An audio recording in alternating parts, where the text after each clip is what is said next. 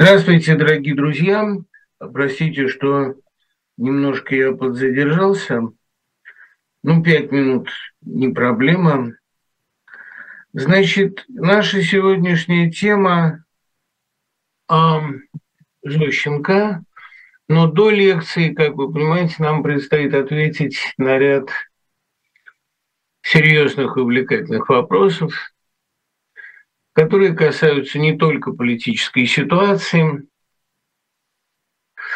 но и на этот раз, как ни странно, больше всего вопросов о будущем профессии, о корпоративных вопросов, о будущем профессии журналистской, профессии филолога, о будущем русской литературы в послевоенном контексте.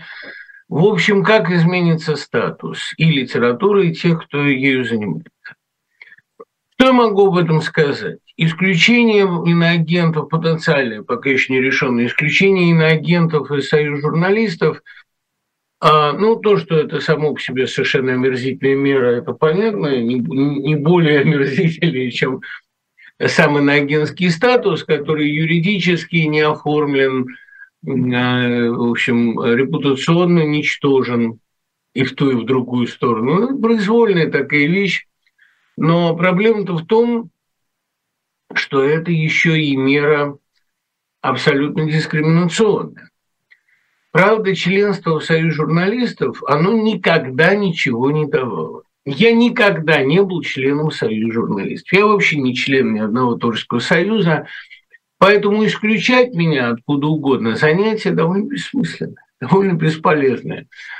А Замечательно сказала Куджава, когда его стали исключать из партии в 1972 году после публикации на Западе и отказа каяться, он сказал, да я сам себя давно отовсюду исключил. Вот это такое, понимаете, ну это надо быть Акуджавой, человеком, который в 48 лет уже никаких иллюзий не имел, а статус имел абсолютно народного певца – а не хочу я состоять ни в одном творческом союзе, ни в одной профессиональной корпорации. Мне это не нужно ни как творческой единице, простите за выражение, а ни как потенциальному пенсионеру, потому что, ну, вряд ли мне какие-то особые льготы предоставятся журналистам. Владимир Соловьев, тот вот хороший Владимир Соловьев, Володя Соловьев, который руководит Союзом журналистов, я знаю его журфака, знаю как очень хорошего человека – и, конечно, все, что его заставляют делать, делается без какой-либо с его стороны инициативы. Делается, потому что ну, ему это неприятно совершенно. И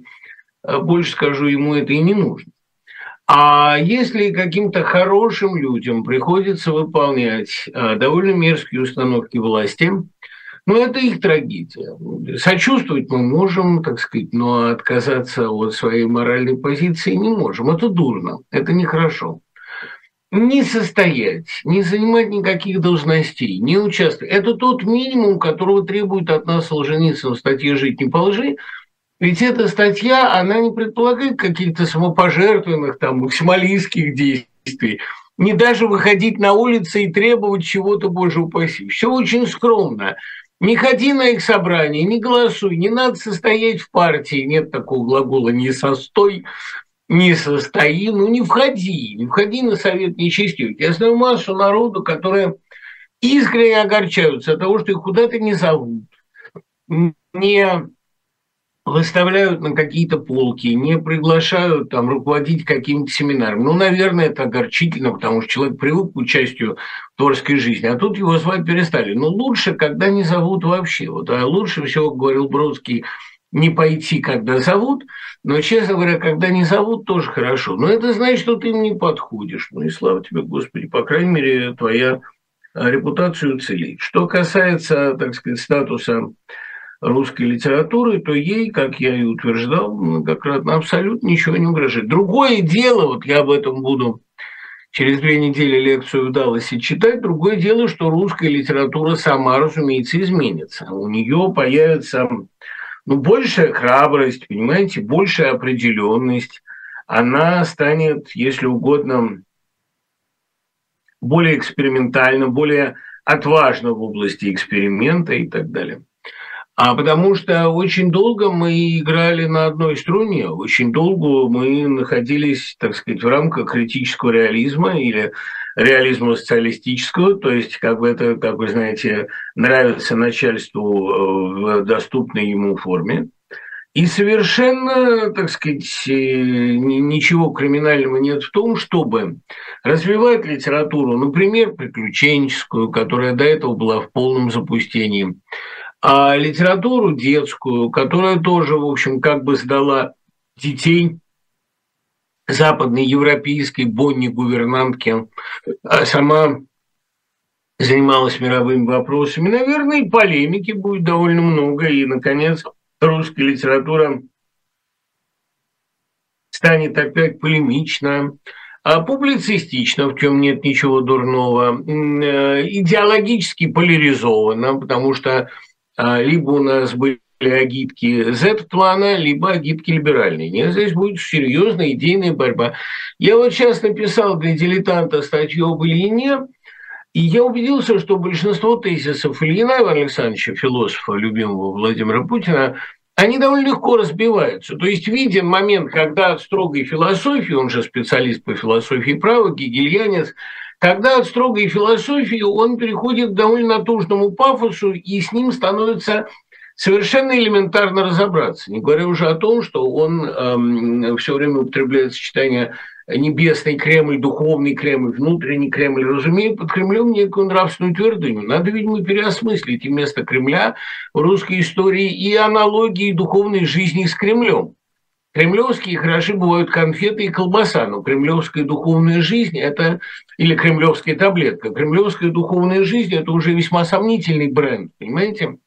Переосмысливать придется много. Отождествление международной истины. Вот меня часто спрашивают, вы употребляете выражение а, философа патриотического направления. Что вы имеете в виду?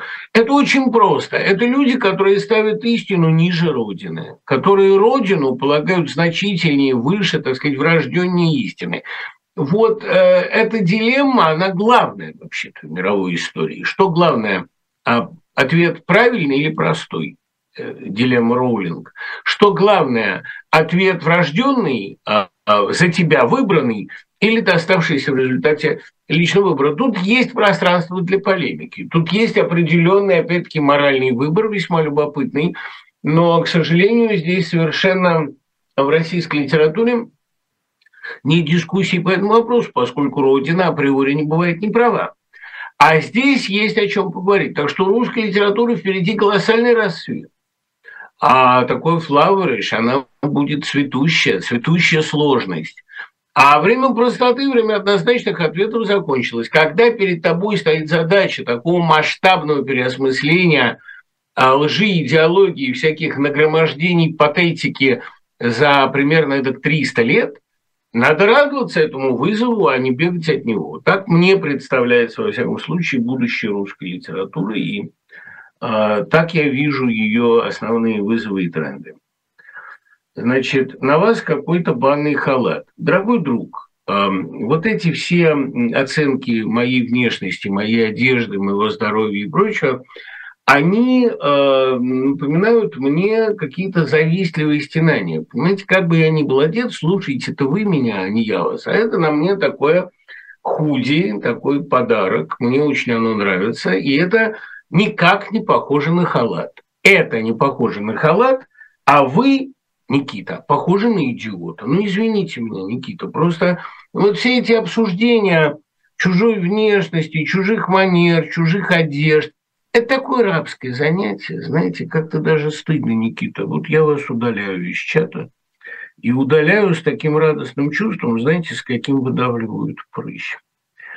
Как вы считаете, не связаны ли незакрытые границы РФ с тем, что соцопросы косвенно говорят о мизерном рейтинге Путина и о полной неподдержке войны? Ведь косвенные признаки неподдержки то, что на вопросы отвечают только один из десяти опрашиваемых, из этих 10% ответивших поддержка и то неполная, реальная, она процентов 10-15.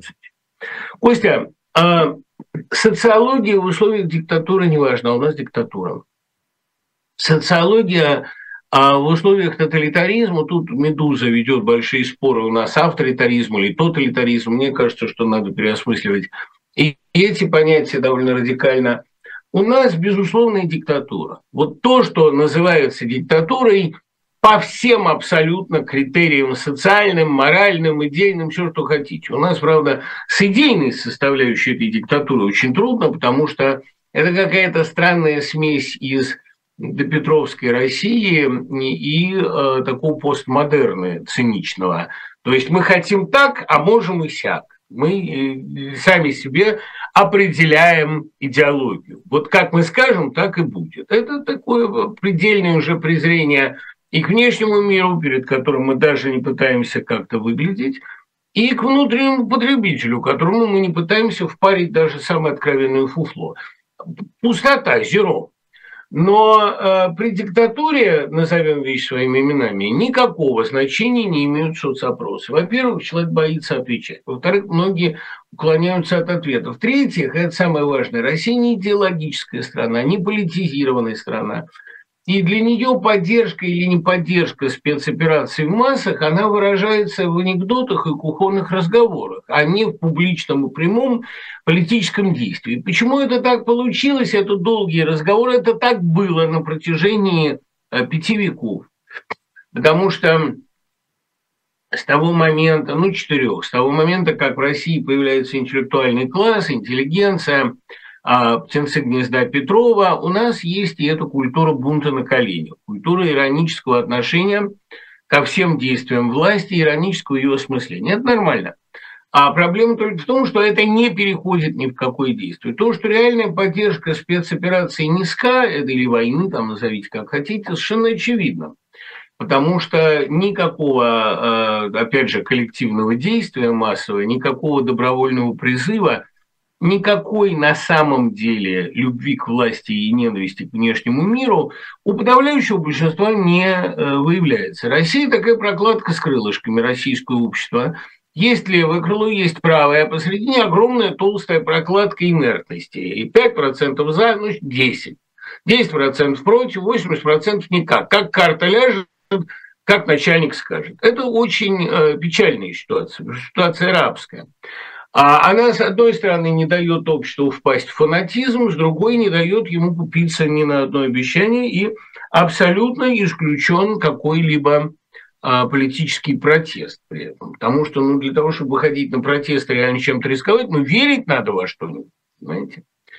Э, ситуация тотального неверия, тотального идеологического и политического скепсиса, она плоха она страхует не только от фашизма, но и от э, любой веры во что бы то ни было. Ну, страшного в этом нет ничего, но люди э, как-то привыкли так жить, но так больше не будет. Потому что Россия становится страной граждан, и это происходит на глазах, тем более, что в этом случае свободу очень даже не подарят. То есть ее придется отвоевывать с кровью и потом, как и приходится сейчас мы обречены на это. Огромная э, армия добровольно или недобровольно поддерживающих Путина силовиков, именно силовиков, не масса населения, профессиональных защитников прошлого.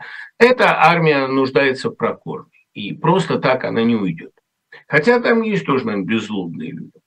Поэтому мы вступаем, к сожалению, в период, когда социология, к счастью, когда социология будет играть какую-то роль. Сейчас но огромному большинству людей эта спецоперация, я не скажу, что пофиг, она просто где-то отдельно. И это тоже издержка российского сознания, потому что в течение 300, как минимум, большому счету 600 лет, в России практиковалось переваливание ответственности на государство. Но согласитесь, у нас же очень удобная схема жизни. Виноват всегда царь. Решение принимает всегда царь. Царь уходит физическим или иным путем, или на пенсию его задвигают, как Хрущевы, единичные пока случаи, или стул из-под него трон вынимают, как из-под Горбачева. Но в любом случае все спихивается на него. Виноват во всем универсально становится один человек. И этот один человек расплачивается по полной. Все остальные, включая его прихвостней, в лучшем случае получают небольшие тюремные сроки, а в большинстве случаев пенсию, и все хорошо.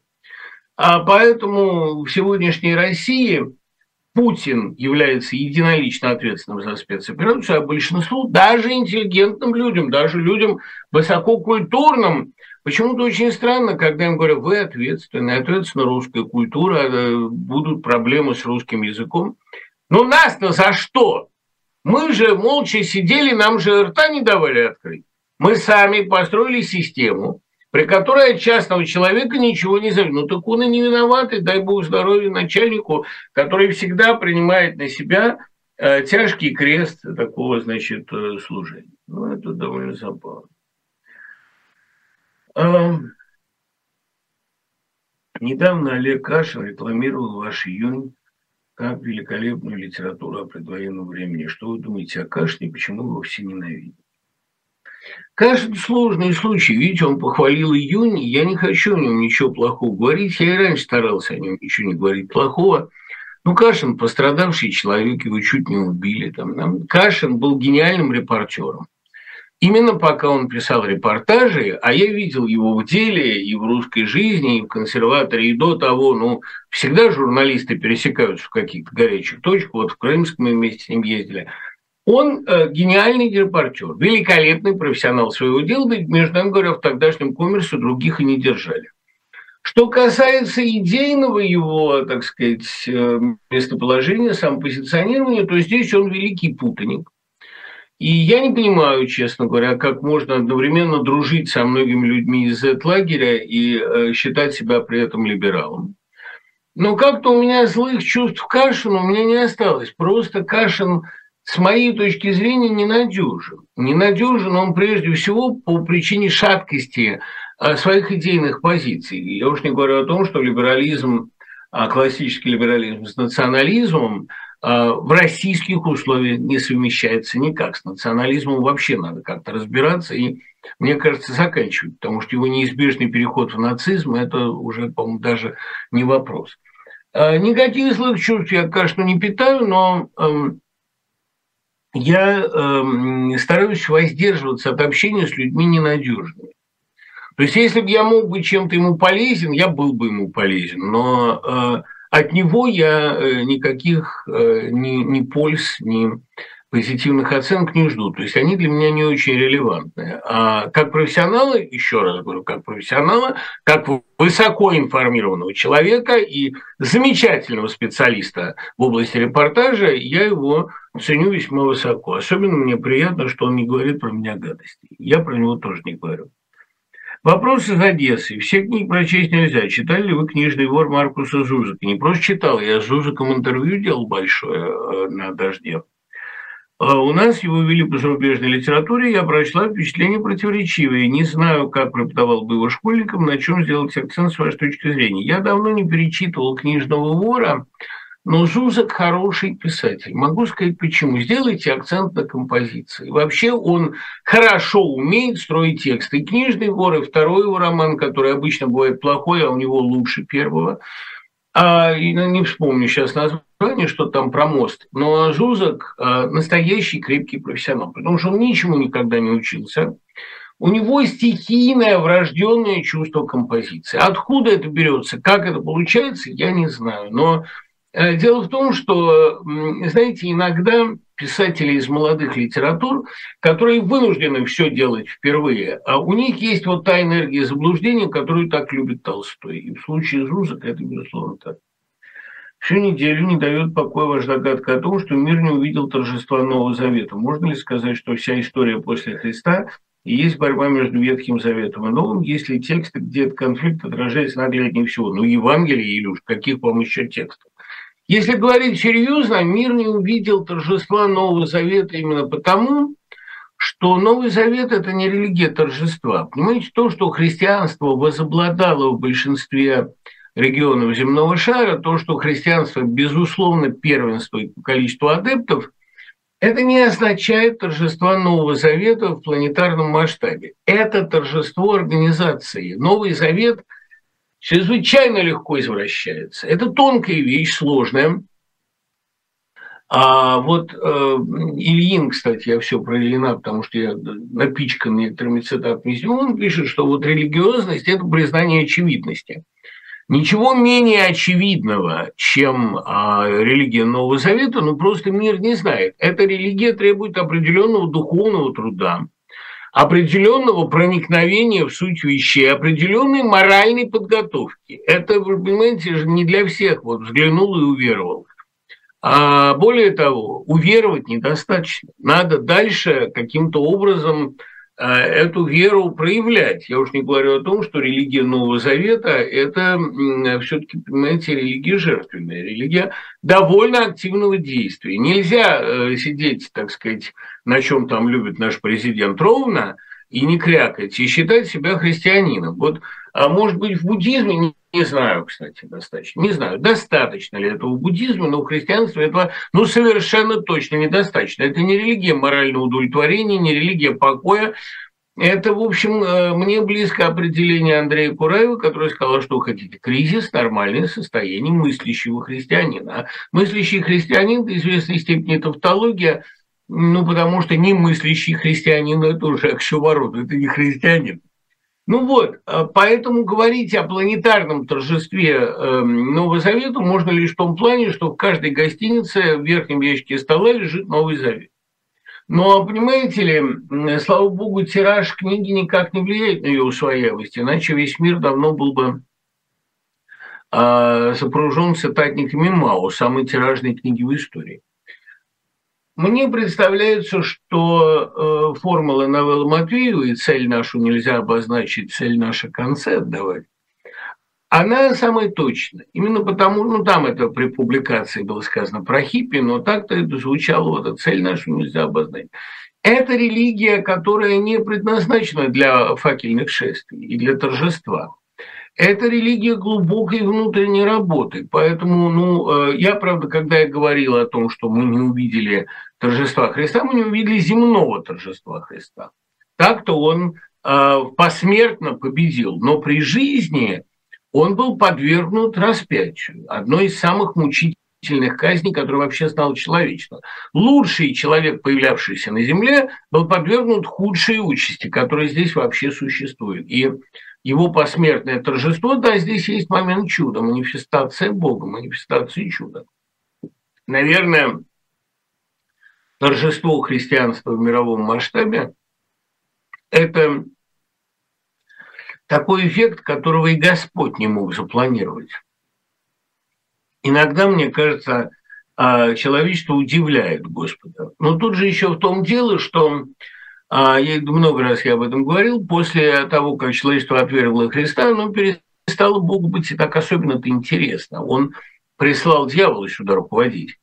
А это ведь не было фатально, это не было предопределено. Человечеству был дан свободный выбор. Если вы принимаете Христа, вы переходите на следующую ступень. Но вот оно предпочло с ним вот так поступить. Оно предпочло крикнуть дружно «отпусти нам вораву» и переваливать вину на это, значит, исключительно на евреев, как предпочитают антисемиты, тоже, в общем, нерациональное человечество, в целом, принимая Христа, немедленно торопится сделать из христианства кнут – а наследство их из рода в род, ермо с гремушками да бич. Об этом а, у Достоевского как раз сказано очень убедительно. Великий инквизитор получает полное раздолье, отрицать Христа его же именем. На самом деле христианство – это религия не для а, торжества. Я помню, у меня в Новосибирске в 1987 году на новосибирских чтениях был там довольно интересный диалог. Я доказывал а, в прениях, что герой Распутина не борец – а сейчас нужен борец. Ну вот пожар, например, да, там обсуждали пожар.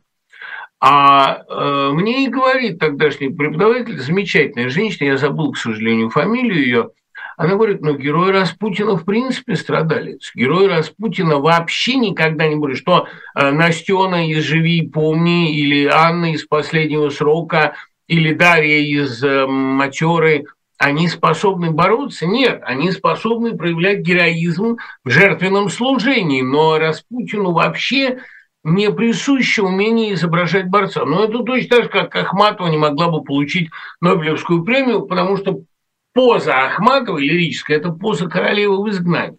Это все равно, что Леону Филиппе давать Нобелевскую премию. Но это люди, которым, э, к которым внешний успех не липнет. И поза Ахматова, если бы его начале Нобелевской премии, она бы сильно пострадала. Может быть, поэтому она не особенно-то и огорчалась, когда ей каких-либо премий не давали, ни государством. И она прямо говорит, их премия, кому хотят, тому дают. А наша премия другая. Наша премия – это постановление журнала «Звезда» или «Ленинград», которое по своему эффекту значительно превосходит Нобелевскую премию.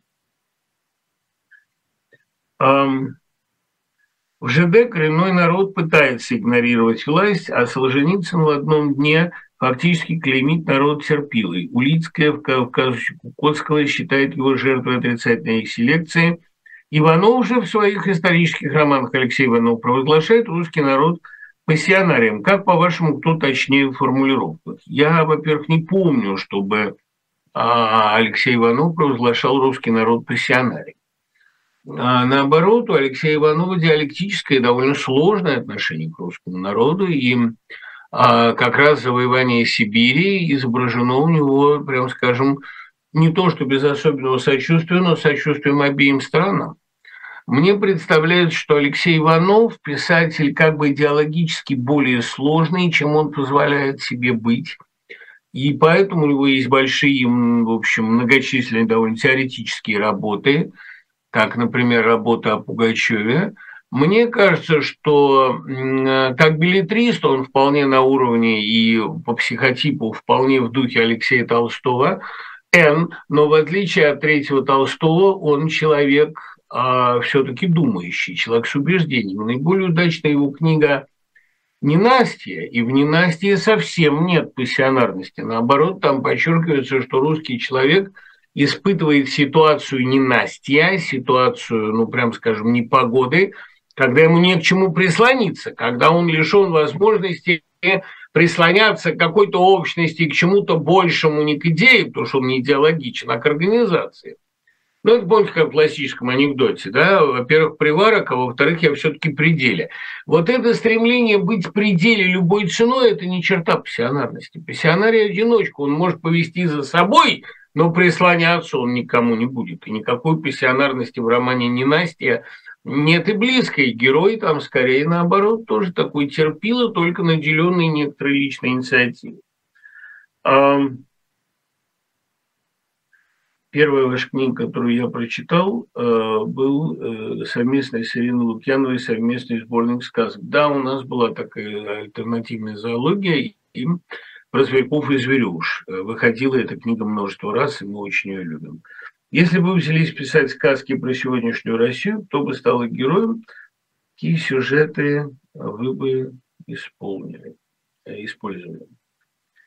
Знаете, сказка – это вообще настолько трудный жанр. У меня есть сказка, такая вариация на тему Золушки, э, довольно, прям скажем, далекая от оригинала, но, в принципе, я сказок-то не пишу. Я даже вот для младшего, э, ну, я сочиняю какое-то продолжение бомбатского цикла, но не думаю, что я могу это делать хорошо. А сказки, знаете, ну, могу сказать примерно, про что это было. Понимаете, великая вещь – удача. Это были бы сказки про удачника, про человека, которому везет, про феномен удачи. Русский народ в последнее время, вообще Россия, страна ужасно неудачливая, на нее все валится. И прежде всего ей очень не повезло с властью, у нее проблемы большие с географией, у нее и стокгольмский синдром, и норвежская болезнь, все в значительной степени развития, как любит говорить Пелевин в острой гнойной форме. Поэтому здесь, мне кажется, эм, нужен герой, которому везет, который бы вызывал желание а ему подражать, чтобы также вот удостоиться везения. Фандорин. Он, кстати, вот очень точно придумал Акунин, что ему феноменально везет в азартных играх. При этом ему не везет больше ни в чем. Он в государственной карьере все время из-за убеждения оказывается в аутсайдерах. С любовью проблемы, потому что он первую любовь потерял, ее никто не может заменить. А, ну и вообще так, человек он неудобный, принцип, у него правило такой – аристоном, ну то есть аристократ и более того благородный муж, это не предполагает большого везения, но он вот так феноменально удачлив в игре. И вообще удача – это важная вещь. Когда везет, а, человек начинает верить в добро. как ни странно. В России сейчас ни во что не верят, именно потому, что за что бы ни взяли, все не получается. И в этом смысле а, государственным гимном, я думаю, вполне можно было бы на короткое время, ну, таким неформальным, не таким, чтобы под него вставать, а таким, чтобы петь в застолье. Следовало бы сделать остров невезения. Что они не делают, не идут дела. Ну, правда, вот за какую бы идеологию ни взялась Россия, она первым делом ее компрометирует. Дальше там получается, как правило, тоже не очень удачно, но правда, что бы они ни делали, не идут дела. И вот я бы хотел а, даже не счастливую Россию по Акунину, хотя это отдельная очень книга, а удачливую Россию. А как происходит везение, я не знаю. Я знаю механизмы, по которым деньги приходят. Ну, например, если вы потратили деньги, причем искренне, на какое-то доброе дело, они практически немедленно возвращаются. Это проверено многократно. Если вы потратили деньги на какое-то удовольствие для себя, для ребенка, ну, на бескорыстную радость, они тоже вернутся. Вообще, скопидомы, по крайней мере, в России, богатеют редко. А вот как сделать, чтобы везло, я не знаю. Наверное, надо или игнорировать это, там, помните, как говорит Битбой а, у Грина, моя удача, я не ищу ее. Вот самое, наверное, такое точное не искать удачи. Потом у Грина же невероятно удачливый битбой, помните, но каково же счастье битбоя, мед заголеял эм, дыру в трюме как пластырем. Помните, когда он там перевозили мед, пробили дно, но каково счастье битбоя, мед вылился из бочки и заклеил дыру как пластырем. Действительно, битбой сказочно везучий лоцман, который может провести любой корабль через любые рифы и через любую слежку, там через любой капер пограничный, а поэтому его обожают контрабандисты, поэтому среди моряков существует культ битбоя, но вспомните, как он за это расплачивается. Поэтому, наверное, так, такой большой удачи не всякому и пожелаешь. Но я вообще вот всегда незнакомому человеку вместо have a great day я всегда говорю good luck. Я всегда желаю удачи. Потому что удача – это первое дело. Удача – это ощущение, что Бог смотрит на тебя доброжелательно, если угодно. А это очень важно, потому что если у тебя есть чувство, что ты все время находишься под прицелом чего-то недоброжелательного взгляда, э, это практически гарантированно трагедия. Читали ли вы «Жить быстро» Брижит Жиро? Э, и как вам свежий лауреат Гонкурской премии? Никаких впечатлений не читал, к сожалению. Я вообще французскую литературу современную знаю плохо. Вот у Эльбека я читаю, что нового выходит по-русски. А по-французски я же читаю через пень-колоду, и пока еще не вышло такой книги по-французски, которая бы заставила меня все бросать и идти вспоминать там какие-то мои скудные читательские навыки. Нет, не читал. Я всегда думал, что майор Звягин в первую очередь человек действия, но теперь вижу, что без его идеи тотальной реализации человека он бы пальцем не пошевелил. Да, это у него есть такая у Веллера идея, смысл жизни сделать все, что можешь. Если в литературе главный герой полностью лишенный рефлексии, может быть, это Чонкин – а есть ли такой герой, чья внутренняя пустота осознается как трагедия? Ну, а героев, которые свою пустоту осознавали как трагедию, довольно много. На вскидку, пожалуй, приходит в голову Грибоедов и смерть Вазир Мухтара – там речь идет не о внутренней пустоте, а о невозможности для умного человека принять чью-либо сторону, о невозможности определиться. Но это же автоэпитафия. Это внутренняя драма Тынянова самого, которую он спроецировал на Грибоедова, и Грибоедов ему казалось наиболее подходящим для этого героя. Помните, он говорит, я столько знаю, столько могу, от чего же я нем как гроб? А нет стимула высказываться, нет сил высказываться, ну и время переломилось. Да?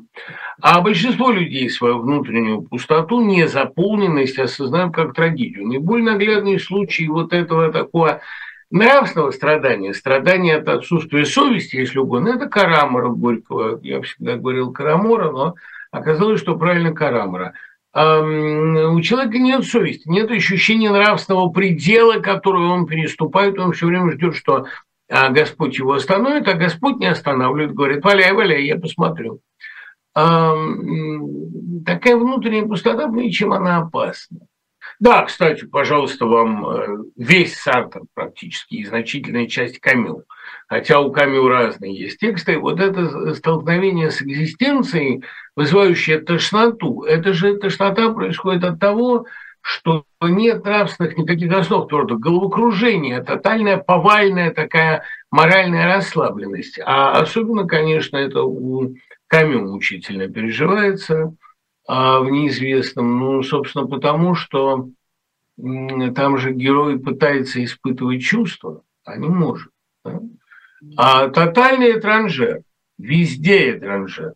Понимаете? Карина Петрова, вы задолбали меня задавать один и тот же идиотский вопрос. А к тому же вы его задаете с мужского аккаунта. То есть вы никакая не Карина Петрова.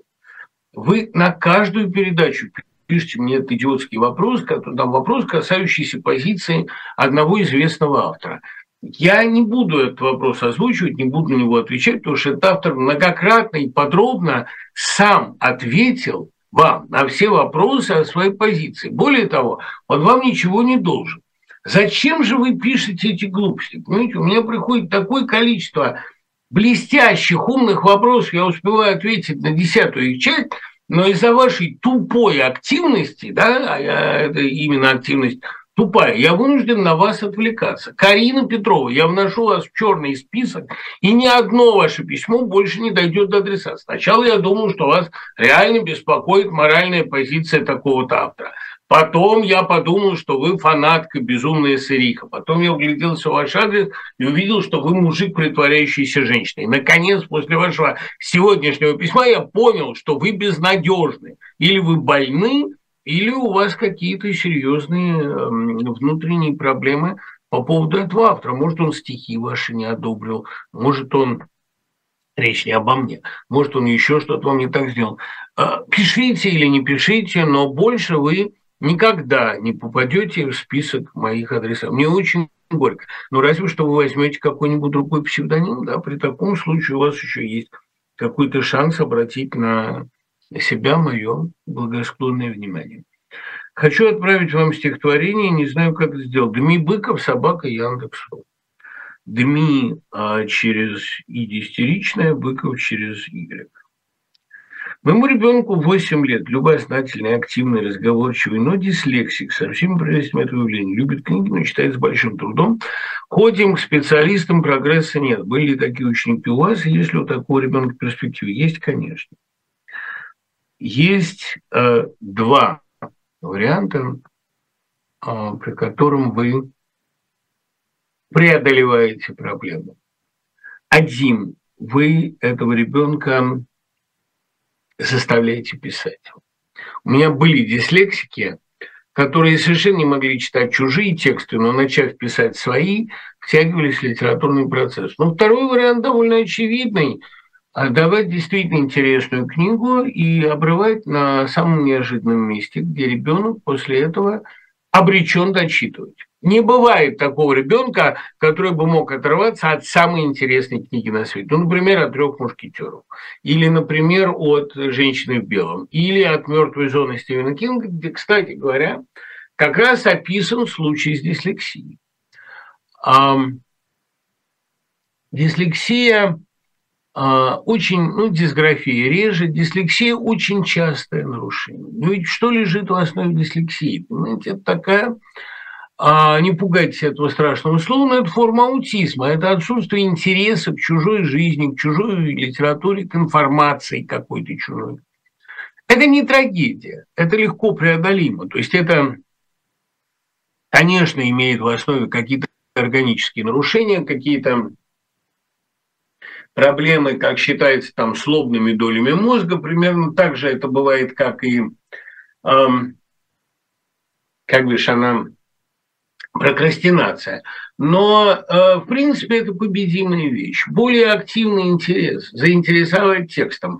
Так это делал Джонни Смит э, с мальчиком из мертвой зоны. Там подробно описано. Кстати говоря, если вы вашему мальчику, ему 8 лет, самый возраст, если вы эм, начнете эм, эту книгу с ним читать, мне кажется, он ровно в том возрасте, которым надо начинать разговаривать.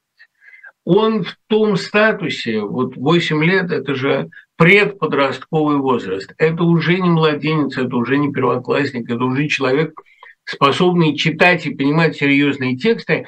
Если вы ему прочитаете «Мертвую зону», которая, кстати, начинается именно с восьмилетия главного героя, Джонни Смиту там 8 лет в начале, а, по-моему. Ну, во всяком случае, он младший школьник. А я думаю, ему будет увлекательно. Почитайте ему. Я вообще считаю, что через Кинга преодолеть дислексию проще всего. Почему вы боитесь писателя такого? Ты считаете ли вы его талант? Значит, Андрей, дорогой, если я кого-то не упоминаю, значит, для меня этого писателя нет. Кого-то бояться – это довольно много чести, особенно в мои годы. Помните, а, при встрече с чистым злом я несколько робею. Мои полсотни лет смешно уже робить российскому еврею, но аргументов нет. Есть люди, которые не стоят того, чтобы я упоминал их, чтобы я делал им капитализацию. Это люди иногда душевно больные, а иногда просто дураки, а иногда это люди сознательно и намеренно мерзкие. Это ваш, так сказать, выбор, кому вы отнесете героя вашего вопроса. Но я э, не считаю себя вправе делать рекламу абсолютно безнадежным случаем.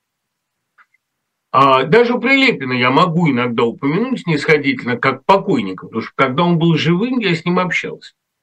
Но трупы меня не интересуют. Сейчас в нем действует черная обезьяна – довольно точно предсказанное в одном из его текстов. Я считаю этот текст его самой большой удачей, потому что он там увидел тот риск, которому подвергается, и эта черная обезьяна в него влезла. Она почувствовала внутреннюю пустоту и разгулялась. Меня не интересуют черные обезьяны, и я о нем говорить не буду. Но те авторы, которых упоминаете вы, а вы мне пишете не первый раз, а те пять авторов, которых вы регулярно упоминаете, являются для меня просто несуществующими.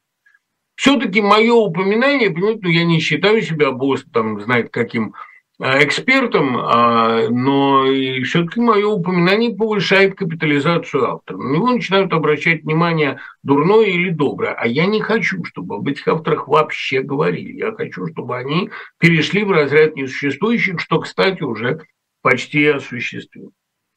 Какой, по-вашему, самый сильный рассказ Набокова и чем, по-вашему, Набоков рассказ отличается от Набокова романа? Хороший вопрос. Я считаю, что набоковские романы по-русски были гораздо сильнее рассказов, а вот в английском, если не считать «Лолиты» и «Бледного огня», набоковские романы страдают некоторым излишеством объема, а может быть, некоторый редкий для Набокова случай – а некоторой рыхловатостью, как, например, Пнин, роман в рассказах. И понимаете, вот я принадлежу к числу тех немногих фанатов, которые, ну, обожают Аду. Я Аду ценю выше всего, наверное, что Набоков написал о любви, «Бледный огонь» мне все равно больше нравится, но «Ада» – это гениальный любовный роман, но гениальный первые две части. А по мере продвижения текста, по мере, по мере его, так сказать, сокращения этих частей, там каждая следующая часть вдвое короче предыдущей, а по мере продвижения к финалу а, роман, на мой взгляд, становится все более э, слабым, демагогическим. И ни сцена гибели Люсет довольно искусственная, ни финальная, финальные страницы с Адой, которые Абдайк назвал лучшим из написанного Набоковым, они меня не убеждают совершенно. Мне нравится первая часть безумно вся, а, и более или менее вторая. Там, где начинаются размышления ада, а, то есть Вана Вина, а, размышления Вана о текстуре времени, там уже читать совершенно нельзя, потому что полная софистика.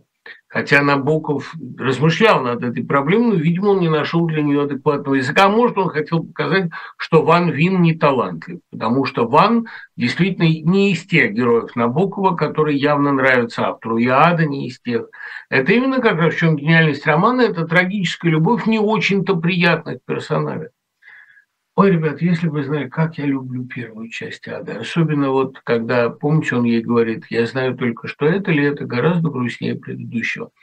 Аду, аду, которая посасывает большой палец ноги, аду с дыркой на купальнике, аду, от которой пахнет подмышечной порослью.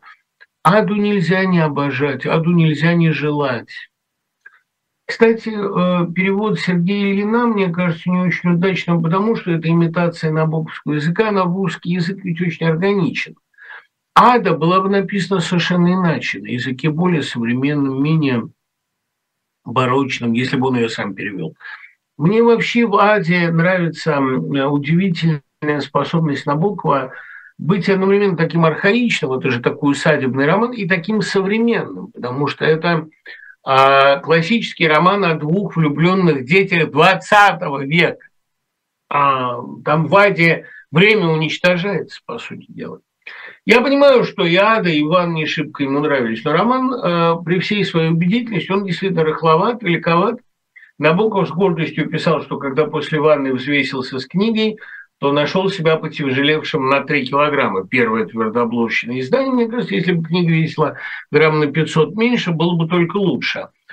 Ну, а взгляни на Орликинов или прозрачные вещи, мне кажется, совсем слабыми. Э, последнее великое произведение, ну, такое подлинно, стопроцентно великое, это, конечно, «Бледный огонь», совершенно гениальный роман. Но рассказы на букву англоязычные, прежде всего «Signs and Symbols», они лучше. Они э, иконичнее, потому что главная идея рассказа, его форма иконически отображена. Они э, чрезвычайно динамичные, лаконичные, в отличие от русских, которые, мне кажется, иногда расползаются. Лучшие рассказы Набокова – это главы его русских романов. «Ультима Туля», который недописанный роман, да, или такая вариация на а, романную тему «Подлец», очень хороший рассказ, по-моему. Готовый роман, только коротко. В принципе же, обычно рассказы Набокова русские, они немножко слишком такие, ну, такие стихотворения в прозе, как «Рождество» или «Ужас», или, а, например, «Пилиграм». Это такие вещи, а, ну, что ли, вот стать гриновскими им мешает отсутствие такой парадоксальной остроты. И хотя я очень люблю «Весну Фиальти», например, даже и она мне не кажется самым сильным его рассказом. Мне кажется, что лучшие свои рассказы он написал по-английски. Ну и Conversation Peace, там, 1945, но больше всего я ставлю and Symbols. Я думаю, что этот рассказ вошел бы в историю, даже если бы Набоков не написал ничего больше. Перевод знаки и символы неверен. Это условные знаки, условные, или даже легенда карты, если хотите. Ну, условные знаки. Рассказ написан об условных знаках, и построен весь цепочка условных знаков. Не знаю, я очень люблю этот рассказ. Ну и там история двуглавого монстра, близнецов. Мне кажется, что Набоков, перейдя на английский, обрел какой-то мускул, какую-то вот ту мышцу, которую дает а, англоязычное повествование. Английский язык, в принципе, не очень годится, и Набоков это сам понимал, для метафизических прений.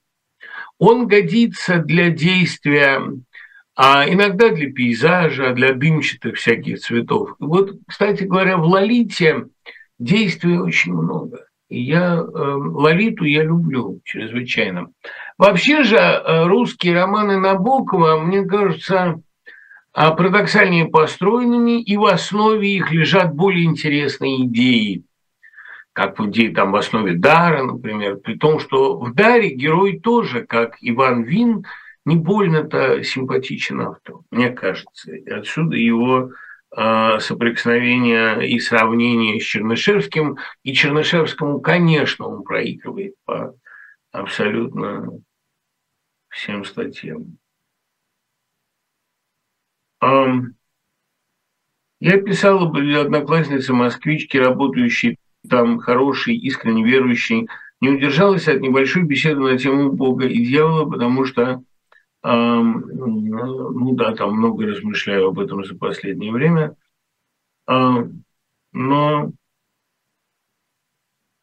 ну понятно. Э, я думаю, что придется так или иначе религию тоже очень сильно в постсоветской и постпутинской России переосмысливать. Потому что та религия, которая там сейчас, это, а, увы, религия э, сатанизма, религия милитаризма, и ее темно-зеленый храм построен в Москве. Мне кажется, от этого надо отходить. Это, это христианство уже не имеет никакого касательства. Что за книга у вас вышла с интригующим названием «Вторая смерть»? А это сборник стихов, Саш, там ничего особенного нет. Ну, то есть как, мне нравится, конечно, эта книга, но это стихи этого года и несколько стихотворений старых. Э, приобрести ее можно, заказав у издателя или получив в подарок у меня. Издатель, вот меня, кстати, просили уточнить, издательство называется не «Сефер», а «Книга Сефер». Вот э, в Израиле два издательства с таким названием. «Сефер» издает религиозную литературу, а «Книга Сефер» – это издательство Виталия Кабакова, который меня и издал. У него эту книгу можно заказать без всяких проблем. Россия смогла объединить Европу, расширить границы НАТО, усилить влияние Штатов, продемонстрировать все недостатки диктаторского режима и убедить весь мир в необходимости перехода на альтернативные источники энергии, не говоря уже о помощи Украине. Может быть, в этом и есть русская идея. Саш, э, да видите ли, этот самый э, русский путь э, еще и Чадаевым определен, показывает всему миру, как не надо. Но русский путь не в этом. Да, наверное, Россия такой улавливающий тупик, который многие идеи доводит до абсурда. Ну, ну, будь то идея патриотизма, или будь то идея капитализма, или коммунизма. То есть такая могила для любых идей, но жалко население. Мне бы хотелось верить, что Россия, ну, как Африка, например, она до своего предназначения еще не доросла. Понимаете, вот у Гумилева ведь важно довольно сказано, а тебе моя Африка шепотом в небесах говорят Серафим. Почему они шепотом говорят? А чтобы не разбудить. Понимаете? Это спящий великан. И если этот великан проснется, мы не знаем, что будет. Равным образом, а, помните, у Стругацкого, у Бориса Натановича уже под псевдонимом Осветицкий поиске предназначения. Он спит и, не дай бог, проснется. Там говорят Стась Красногоры. Они ошибаются, конечно, потому что колдуны это ошибаются. У Стругацких всегда есть колдун, который всегда видит, но видит не все. Конечно, Стас Красногоров не спит, но просто он а, не осознает предназначение или осознает ее неправильно, переоценивает себя. Если же говорить, э, так сказать, откровенно, то с моей точки зрения, а Россия действительно еще не, не проснулась. Она для великих дел предназначена, но в силу географической огромности, а, территориальной и, а, так сказать, пейзажной бесконечной разнообразности, протяженности, она спит. Вот тут видите, какая вещь. Тут правильно было вопрос о пустоте, многократно задавался. Дело в том, что, может быть, роман о России, если я когда-нибудь его еще напишу, я не очень хочу возвращаться к русской теме, тем больше я с каким увлечением пишу книжки про совершенно другое. Но если мне приспичит к этой теме вернуться, я напишу роман «Пустота». Дело в том, что это сосущая пустота, которая есть в русской душе, она осознавалась как трагедия многими героями. Ну, лишний человек – это человек с пустотой в душе. Вот я, я хочу, а я не в состоянии. Я пытаюсь, но я ничего в себе не нахожу твердой опоры. Это, помните, как у Сорокина в сценарии «Москва», в душе не твердое вещество, а картошка с мясом, так говорит девушка-аутистка Маша. Это такое довольно частое явление, когда вот у тебя в душе картошка с мясом. И у каждого есть, сказано, кавычка, за которую можно потянуть. Так вот, э, то, что в России все в кавычках, это отдельная беда, но главная, конечно, проблема – это э, рыхлость, friability, рыхлость русской души и ее пустотность. Вот содержимое Пушкина пустота по формуле Синявского и содержимое Путина пустота по гениальной формуле Кроля Путин контактирует с внутренней пустотой каждого из нас. Пустота – это то состояние, которое очень легко заполняется дьяволом. И вот мне кажется, что сейчас с Россией происходит то самое, что э, описано у Цветаевой. Севила выжжена, Севила ствол, все птицы вымерли, но Бог вошел. Для того, чтобы в карандаше завелся графитовый стержень, наверное, нужно так э, сделать, чтобы выжечь, выдолбить пространство для него. Вот в русскую пустоту вошел дьявол. Там была пустота на месте идеологии, на месте религии. Религия была уделом очень немногих продвинутых мыслителей. А была пустота на месте понятия долга, на месте гражданства, на месте вообще всех базовых понятий. Была пустота. И эта сосущая, свистящая пустота делала Россию такой поющей страной. Ветер над ней поет. Русская лирика, чаще всего лишенная мысли, но полным, потому что Пушкин вот один у нас, пожалуй, мыслитель. И даже Боротынский удивлялся, почему у Пушкина иногда попадается мысль. У Боротынского мысль есть, кстати, довольно плоская часто. А вот у Лермонтова нечто большее, чем мысль. У Тютчева иногда а в принципе русская лирика, начиная с Фета, и включая, кстати, даже Блока, она мыслит о. Когда Блок пытается мыслить, у него получаются ямбы, у него получаются банальности, плакаты, там русская Америка, неинтересно. А вот в этой пустоте, пустоте ветра, который сквозит над болотом, пустоте гнилого вещества, которое заполняет все объемы, в этой пустоте завелся дьявол, он туда вошел. Ну, место пустое, как не занять. Дьявол заполняет весь предоставленный ему объем. И он выжег это пространство. Вот сейчас Россия выжигается на наших глазах. И вот тогда туда поместится настоящий графитовый стержень. Мы получим настоящую литературу. Для того, чтобы сделать карандаш, надо выдолбить ствол. Вот этот выдолбленный ствол сейчас есть в России. Может быть, роман «Пустота» о внутренне пустом человеке, в которого вошел дьявол – я, может быть, и напишу. Это хорошая идея. Я, в принципе, дарю этот роман, потому что у меня остаток жизни, я верю, большой. Он довольно плотно распланирован. У меня придумано довольно много книг.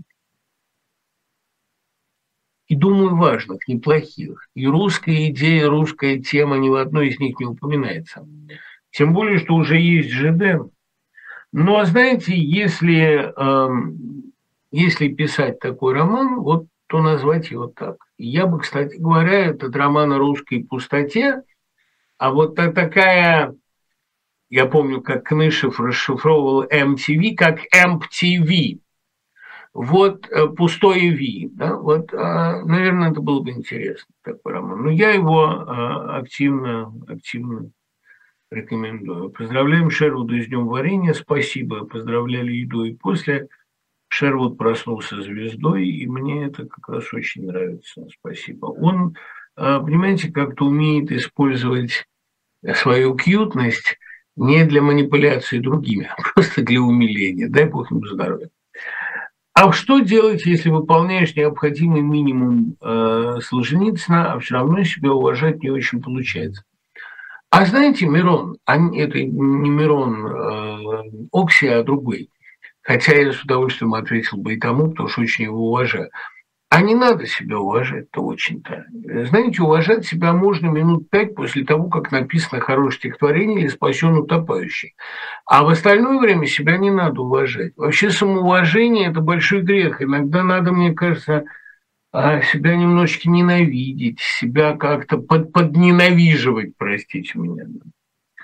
Как попасть на вашу лекцию в? А анонс ее будет э, в, телеге, и можно легко будет попасть. Ну, правда, там это университетская лекция, и на нее приглашены в основном студенты. У меня будет в Далласе вечер стихов, и потом в Хьюстоне будет. Вот туда можно попасть, приходите. Почему Цветаева не замолчала в 23 году, как многие, а словно отошла в сторону? Был ли тут пример затвора Эмили Диккенса? Нет, Сереж, ничего общего с Эмили Диккенсом, кроме синтаксиса, у него не было. И если Эмили Диккенсон поэт затвора, то Цветаева поэт все-таки активного жизнеучастия. Она нуждается в том, как писал Сережа Ефрон Ческова, чтобы растапливать свою печь, а она нуждается в людях, а и сам он говорит, уже давно для этого не годится. Цветаева нуждалась в сильных страстях. Эмили Диккенсон, кстати, возможно, тоже, но она как-то умела их испытывать без, эм, ну, как бы сказать, без «О, я слышу дикий вопль, это он хочет в эфир. Сейчас я его принесу, погодите.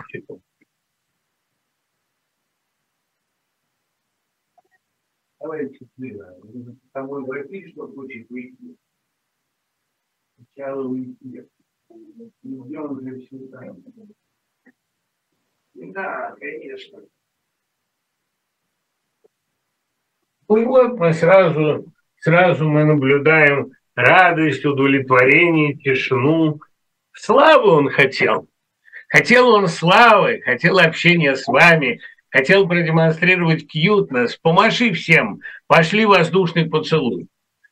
Ну, и покажи кьютность, разумеется, да? Он хочет, конечно, есть, но хочет он и славы. Всем помахал, показался, замолчал и может быть передан на руки матери. Все, кстати, просят, чтобы и мать показалась. Пойди покажись, ты давно не появлялась в кадре. Все пишут, нет, нет, все пишут о том, что как было мило на эхе, когда жена попадала в кадр. Вот она, пожалуйста, попала в кадр, все на месте. Толстяка уносят жрать, разумеется, потому что еда нужнее, чем слава. Да более того, зачем и слава-то нужна, как не для еды?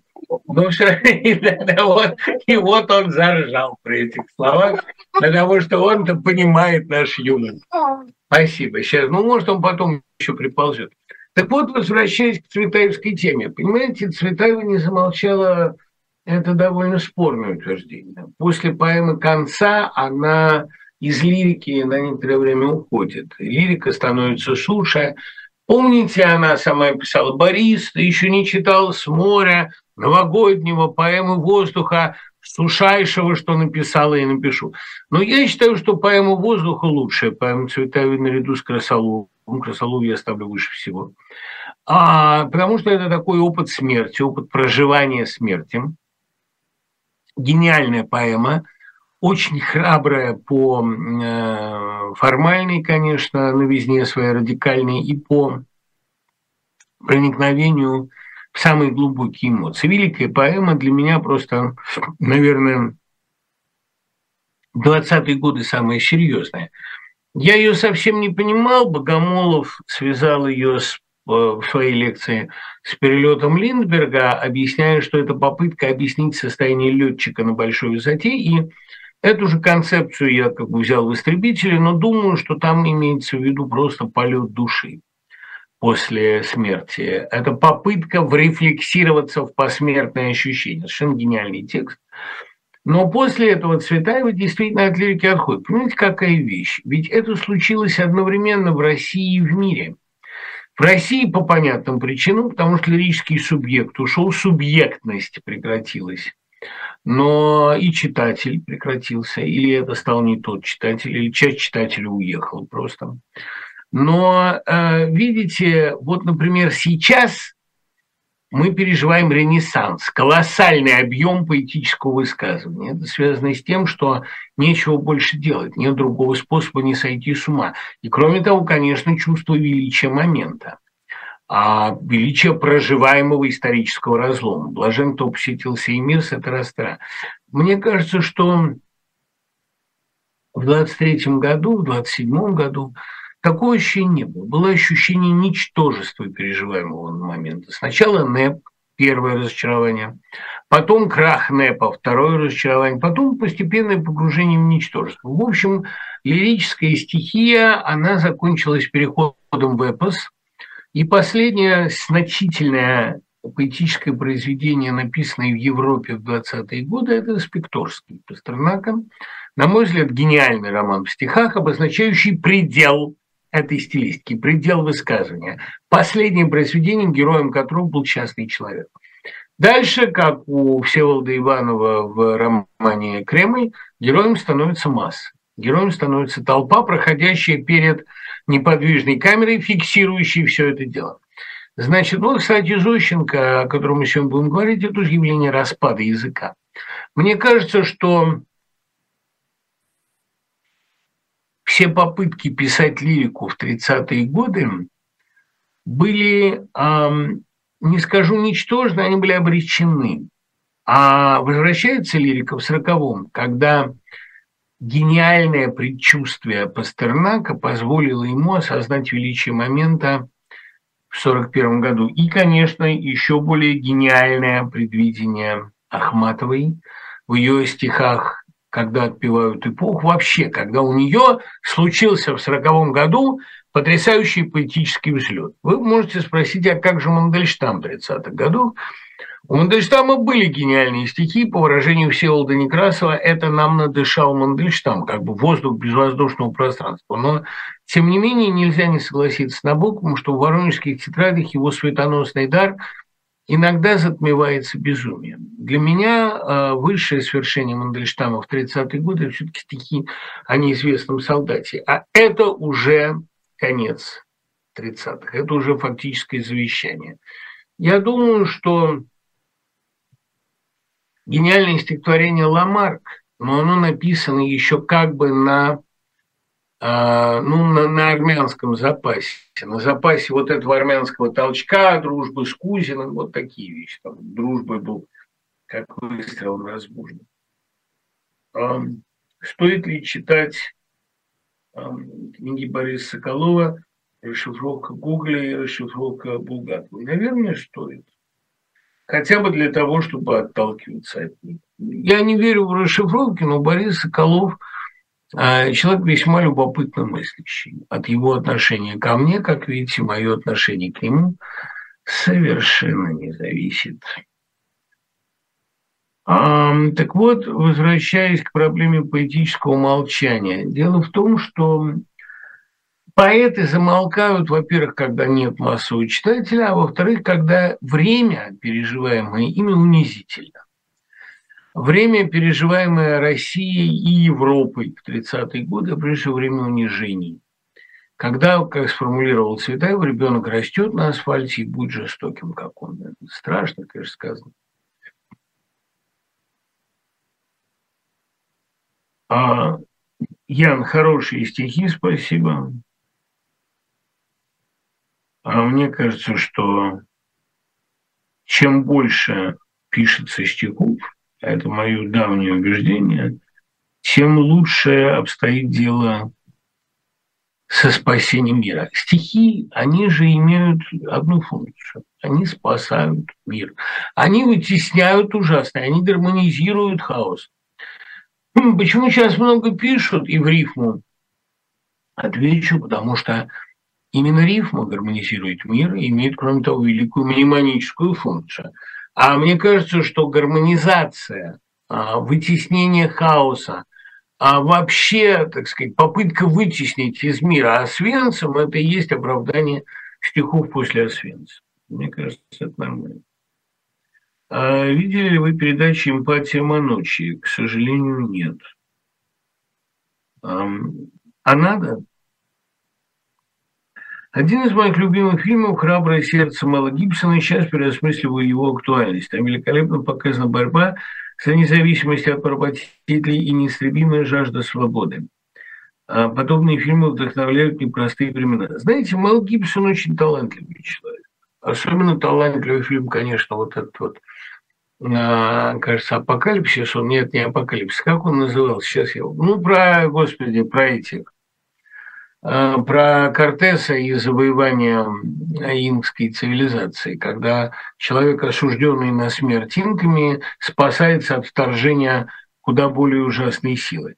Я не люблю в целом Мэла Гибсона. Так бы, понимаете, я бы понял и «Страсти Христовы», как все-таки замечательный фильм, хотя он там, э, как вы понимаете, скорее любуется страстями Христовыми, нежели их как-то э, проживает. А, мне вообще кажется, что э, Мэл Гибсон, да, апокалипсис Мэла Гибсона, да. Мне кажется, что Мэл Гибсон а, очень талантливый человек, но с той же пустотой внутри. Отсюда алкоголизм, отсюда антисемитизм, отсюда разнообразные эскапады. Но мастерство не пропьешь, профессию никуда не денешь – Поэтому вот как бы хорошо он не работал, как бы замечательно он не снимал, я его смотрю с глубоким внутренним недоверием. При том, что иногда я любуюсь его профессионализмом. Ну, надо же уметь брать от человека все самое лучшее. Мне, мне вообще кажется, что, эм, так сказать, Гибсон э, человек трагический, мучительно сознающий какую-то свою, ну, неполноценность, недоданность. Это ну и как Леонов любил рассказывать сон, как в детстве ему приснилось, что архангел его крестит, но не закончил движение. Вот и Леонов остался таким недогением. Он многого понимал, но человечности ему, на мой взгляд, очень сильно не хватало. Примерно та же история с Гибсоном, при том, что у них совсем другие, совсем другие параметры. Как вы отдыхаете? Вот you do for recreation. Ну, я мог бы ответить, как отвечал всегда Роман Абрамович, я не напрягаюсь. Но отдыхаю я довольно просто, я музыку слушаю. Хорошую. И потом я очень люблю ездить в машине.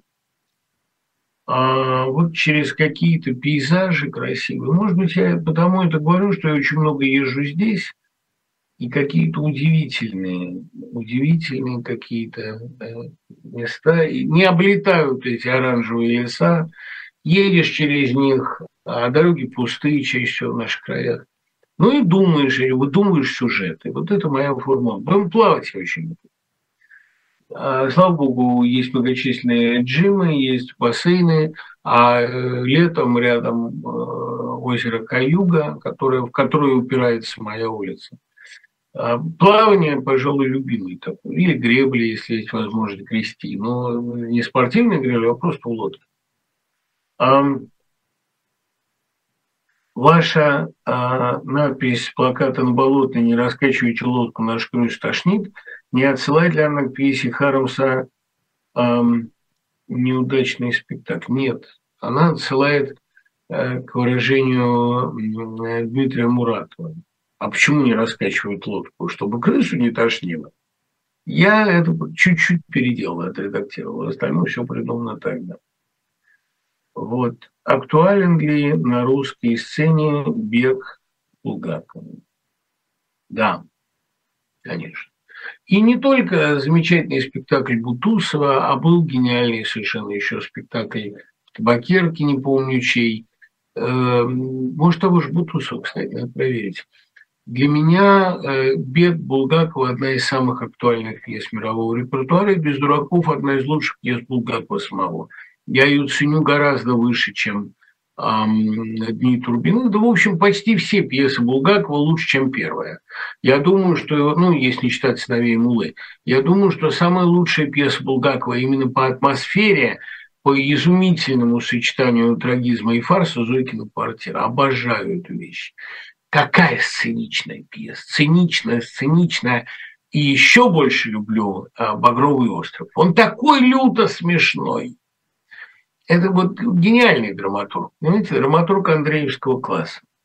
Мне кажется, что Оруэлл и Грин похожи внешне и ментально. Нет ничего общего. Но внешне только худоба, в случае Оруэлла туберкулезная, и э, усы. А так-то Оруэлл и Грин а люди довольно разные. Как раз сказки Оруэлла совсем не сказочные, и никакого буйства фантазии у него нет. Он гениальный документалист. Возьмите там «Память Каталонии», мой любимый текст. А мне кажется, что и даже его э, самая знаменитая книга отличается неким недостатком фантазии, настоящего буйства фантастического там нет. Представляете, Грин бы писал, вот был бы ужас. Мне кажется, что Грин очень странно похож на Эдгара По, с портретом которого он не расставался и любил фотографироваться с Вороном Гулем. А Грин похож на Эдгара По, и Грин похож на Лавкрафта. Это три такие странные инкарнации одного писателя, хотя, конечно, Лавкрафт менее талантлив, и потом в случае Лавкрафта а, убеждение его немножечко граничит временами с мистицизмом, с нацизмом, потому что где мистика, там и нацизм порылся. А, небольшой я любитель, прям скажем, небольшой любитель Лавкрафта, но не ценить его талант а, невозможно. Он очень одаренный человек, очень.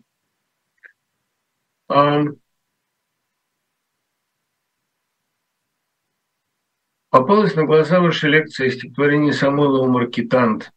Может быть, вам пригодится тот факт, что Фердинанд – девичья фамилия мамы Самойлова. Да, это я знаю как раз. Он, почему он и говорит, что он из рода маркетанта. Это его как раз вполне. А православная культура выступает против ЛГБТ. Может быть, хотя бы эта светлая грань есть в его э, значит, заявлении. Я не считаю борьбу с ЛГБТ светлой гранью. Ребят, ну, правда, знаете, Я эм, не гомофоб и не гомофил. Эта проблема для меня, как помните, Пастернак говорил, для меня еврейский вопрос на 99-м месте. Я не испытываю ни малейших проблем при общении со своими друзьями нетрадиционной ориентации. Я с ними эту тему не обсуждаю, потому что она меня не интересует. Мне кажется, как говорила Раневская, уж задницей это своей каждый имеет право распоряжаться. А два моих любимых автора, а, Кавафис и Оскар Уайльд, а самый мой любимый автор Труман Капоте, они, э, или там Михаил Алексеевич Кузьмин, да, они отличались от других моих любимых авторов, может быть, только чуть большей сентиментальностью. А их ориентацию, ну, говорил же Болдуин, а я не писатель гомосексуальной ориентации, а писатель, случайно родившийся гомосексуальным. Ну, это совершенно, честно говоря, неинтересно. Ну, если православная церковь выступает против ЛГБТ, мне кажется, она просто добавляет этим еще один кирпич а, в свой такой склеп. Мне кажется, что русская православная церковь переживет масштабнейшее очищение, колоссальное возрождение. Много есть там блистательных мыслителей, гениальных подвижников, удивительных людей. Но руководство Русской Православной Церкви будет отвечать за происходящее в Украине точно так же, как и российская власть. Вы говорили о Жузаке и его природном чувстве композиции. Пушкинский и Сальери задавался вопросом, от чего кому дается талант, а кому приходится трудиться. И вот битлы не знали нот, но писали прекрасные песни. А чего кажется, что труд презрение, чем гений?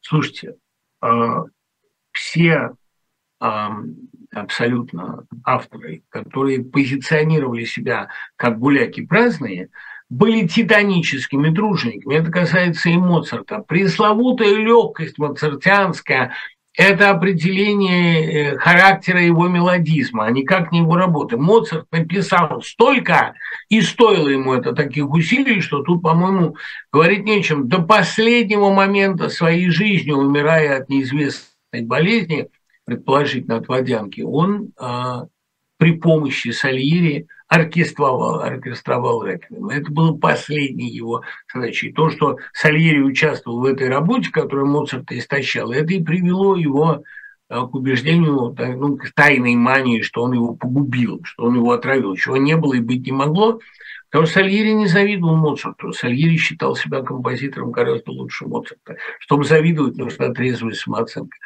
Пушкинская легкость обеспечивается такими тоннами черновиков, и правильно писал Ахматов, что один Пушкин выдерживает публикацию черновиков. Даже черновики Мандельштама очень уступают окончательному варианту. Она это рассматривала на примере века волкодава. Наоборот, мне кажется, что идея гения, которому все дается вот так вот, а это просто иногда бывает неосознанным, иногда у самого автора, объем внутренней работы. Говорил ведь та же Ахматова, больше всего делаешь, когда ничего не делаешь.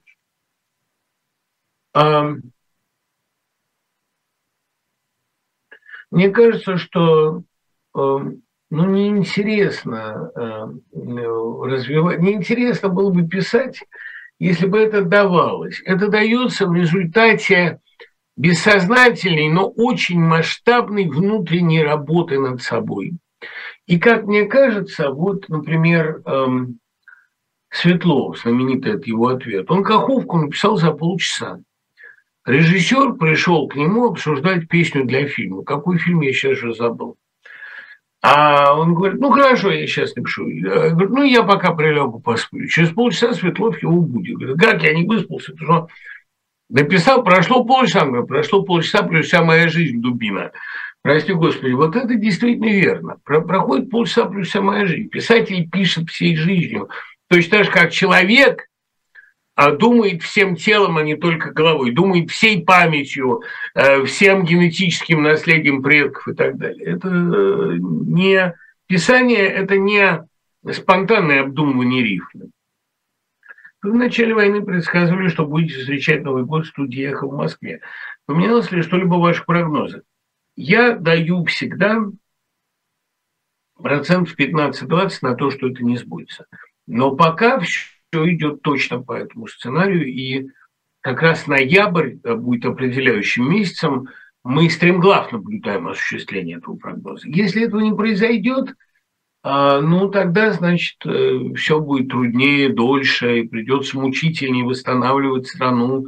И приедем мы там не в декабре, а приедем там, не знаю, в марте, апреле. И все люди, которые говорят, что Путин очень надолго, мне кажется довольно реалистичным. Кстати, прогноз Ходорковского с уходом в 24-м и с последующей хунтой, которая удержит власть еще два года. То есть дата начала 26 Кстати, очень дельная книга все-таки Ходорковского «Убить дракона». Она, как все практические рекомендации, она окажется абсолютно не ко времени, но думает он над правильными вопросами. И потом это авторитетное высказывание, высказывание человека, который знает, что говорит. Ходорковского надо слушать, чтобы он не говорил. И я, в общем, с большим любопытством прочел произведение. И потом, понимаете, утешительнее, ментально утешительнее всегда думать о том, что будет после, нежели гадать, значит, на кофейной гуще сколько осталось. Надо делать что-то, надо думать, решать, определять будущее русской литературы русского сознания, русской философии. Надо думать о том, как мы будем из всего этого выбираться. Хотя практически наверняка все пойдет по довольно неожиданному сценарию. Ну, Насим Талеб доказал, что прошлое задним числом всегда логично, а передним всегда непредсказуемо. Это нормальная такая история. Какое из ваших стихотворений советуете выучить на конкурс чтецов моей 15-летней дочери. 16-ю а, балладу. А можно 14-ю балладу? 14-я – это где я верил, что нас приведут на тот окончательный суд. Она есть в эвакуаторе. 14-ю балладу – это для 14-летнего, 15-летнего человека ровно то, что надо. И вот мы сидим на горшках, на веку друг у друга в дружках. Деца утопает в, звездах, флажках. Очень люблю все. Прости меня, Божий, дай мне пороже, я этого стою поверю. Он был немножко длинновато, но в 15 лет еще память хорошая. Вы говорите, что вопрос Родины истины – вечный вопрос. Но ведь Россия, как Родина, слишком омрачила себя. Перевес в сторону истины однозначен – совсем неоднозначен. Напротив, принадлежать к плохим, к последним, помните, Розанов говорил, всеми плюнутой, будем любить Россию всеми плюнутой, потому что трудно любить ее в силе и славе. Не, наоборот, сейчас как раз принадлежать гонимому меньшинству, весь мир против тебя, это так престижно. Говорила же Марья Васильевна Розанова, только русские считают престижным быть плохим. Ну, не только русские, но у русских есть эта деталь, безусловно. Вот Дим Кравченко, мой любимый музыкант и музыковед, справедливо замечает, для Сальери Моцарт был странным автором, как и для большинства современников. Моцарта не считали чем-то выдающимся, и Сальери в том числе. Спасибо, Дим, я очень рад подтверждению от вас, потому что вы хороший специалист, всегда меня консультирующий в самый нужный момент. Вот тут, тут же сразу вопрос, значит, что имеется в виду у Самойлова в стихотворении для скрипки альта. Э, верно ли описание творческого процесса? Верно, а потому что там описан сам момент инсайда, сам момент вдохновения, когда приходит мысль, приходит она после гулянки в настроении беспечности – и а, круг него был вести флипы, легкий звон, тара-тара, тили-тили. Думал он. Это мысль, это оформление мысли такое, но музыкальная мысль выглядит вот так. Да, это гениальность. Тут еще спрашивают, что имеется в виду под черным льдом. Ох, и будет Амадею дома в лед, и на целую неделю черный лед. Это очень точное описание семейной ссоры. Конечно, Самойлов не читал, да, она тогда еще не была написана. Мертвая зона Стивена Кинга, где черный лед, не прыгай на нем дико. Помните в начале? Вот, кстати, крючок, на который ловится любой ребенок. Но на самом деле черный лед – это вот та, ну, немота, молчание, то, что дом происходит. Там Констанция обиделась, и в результате ничего такого.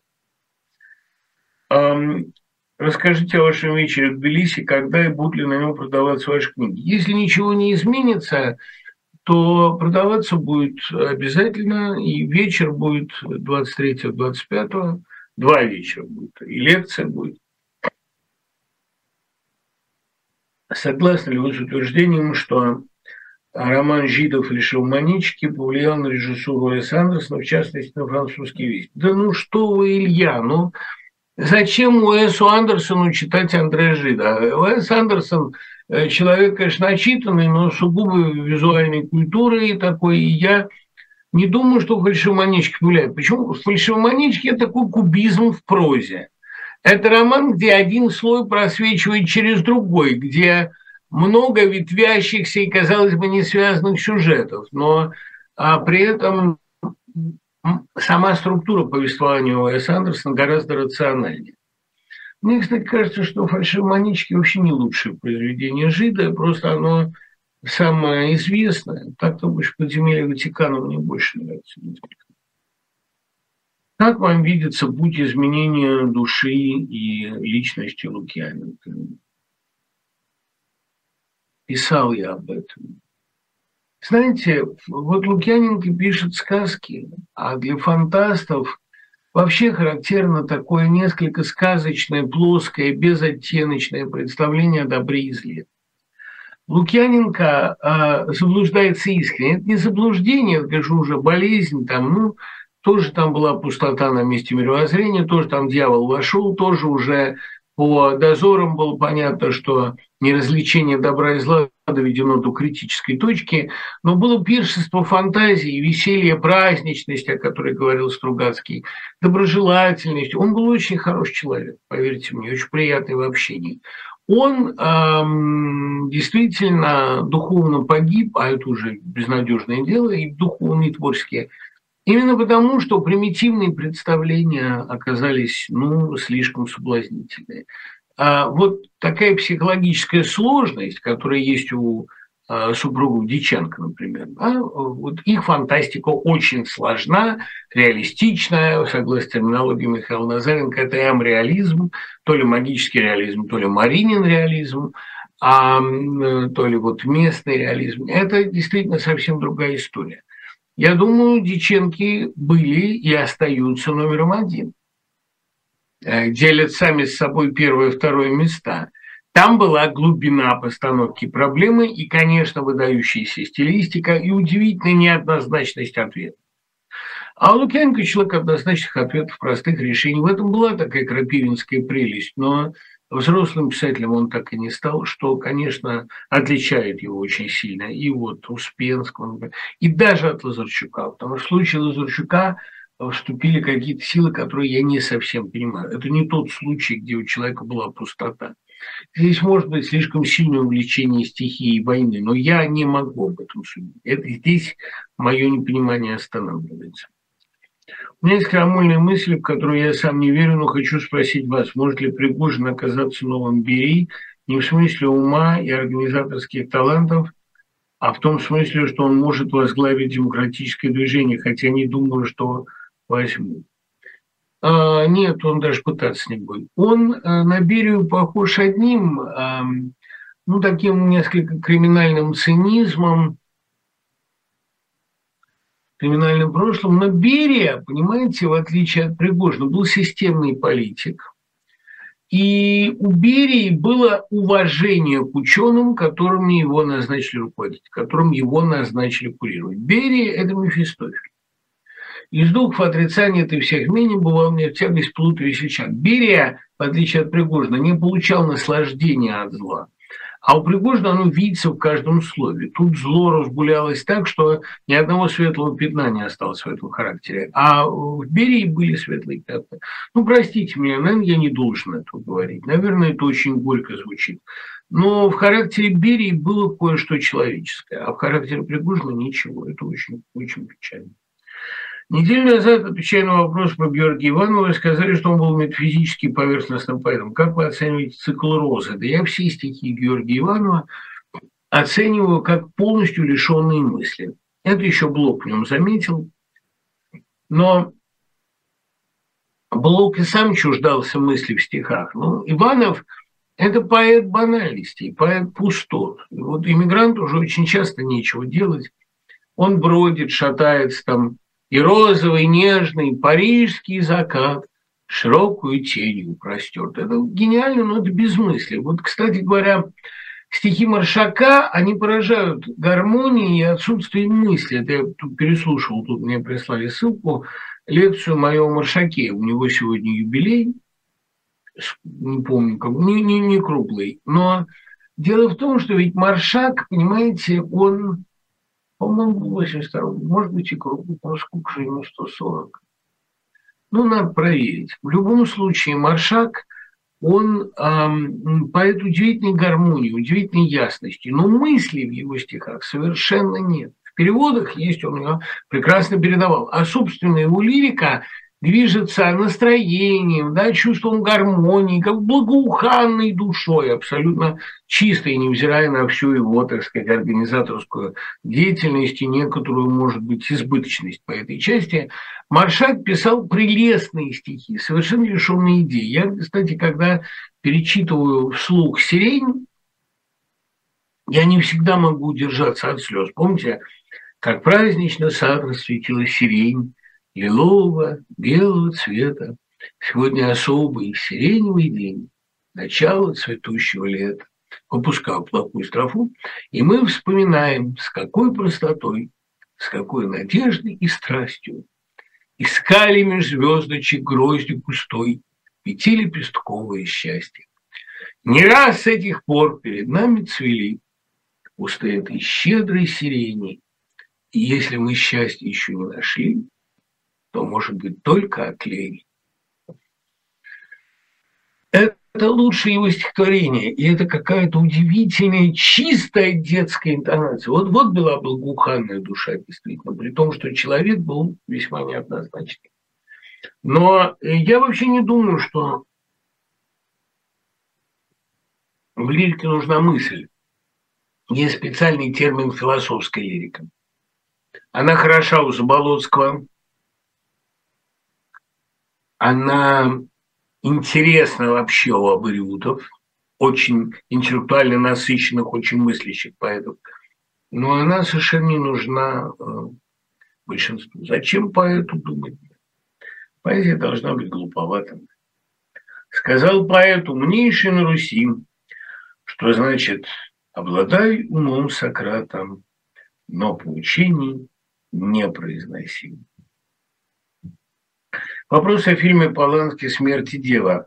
Я понимаю, что после краха режима многие палачи скроются от правосудия, и прощения не будет. Но неужели между насильником и жертвой возможен консенсус, который позволит построить новый строй? Конечно, возможно.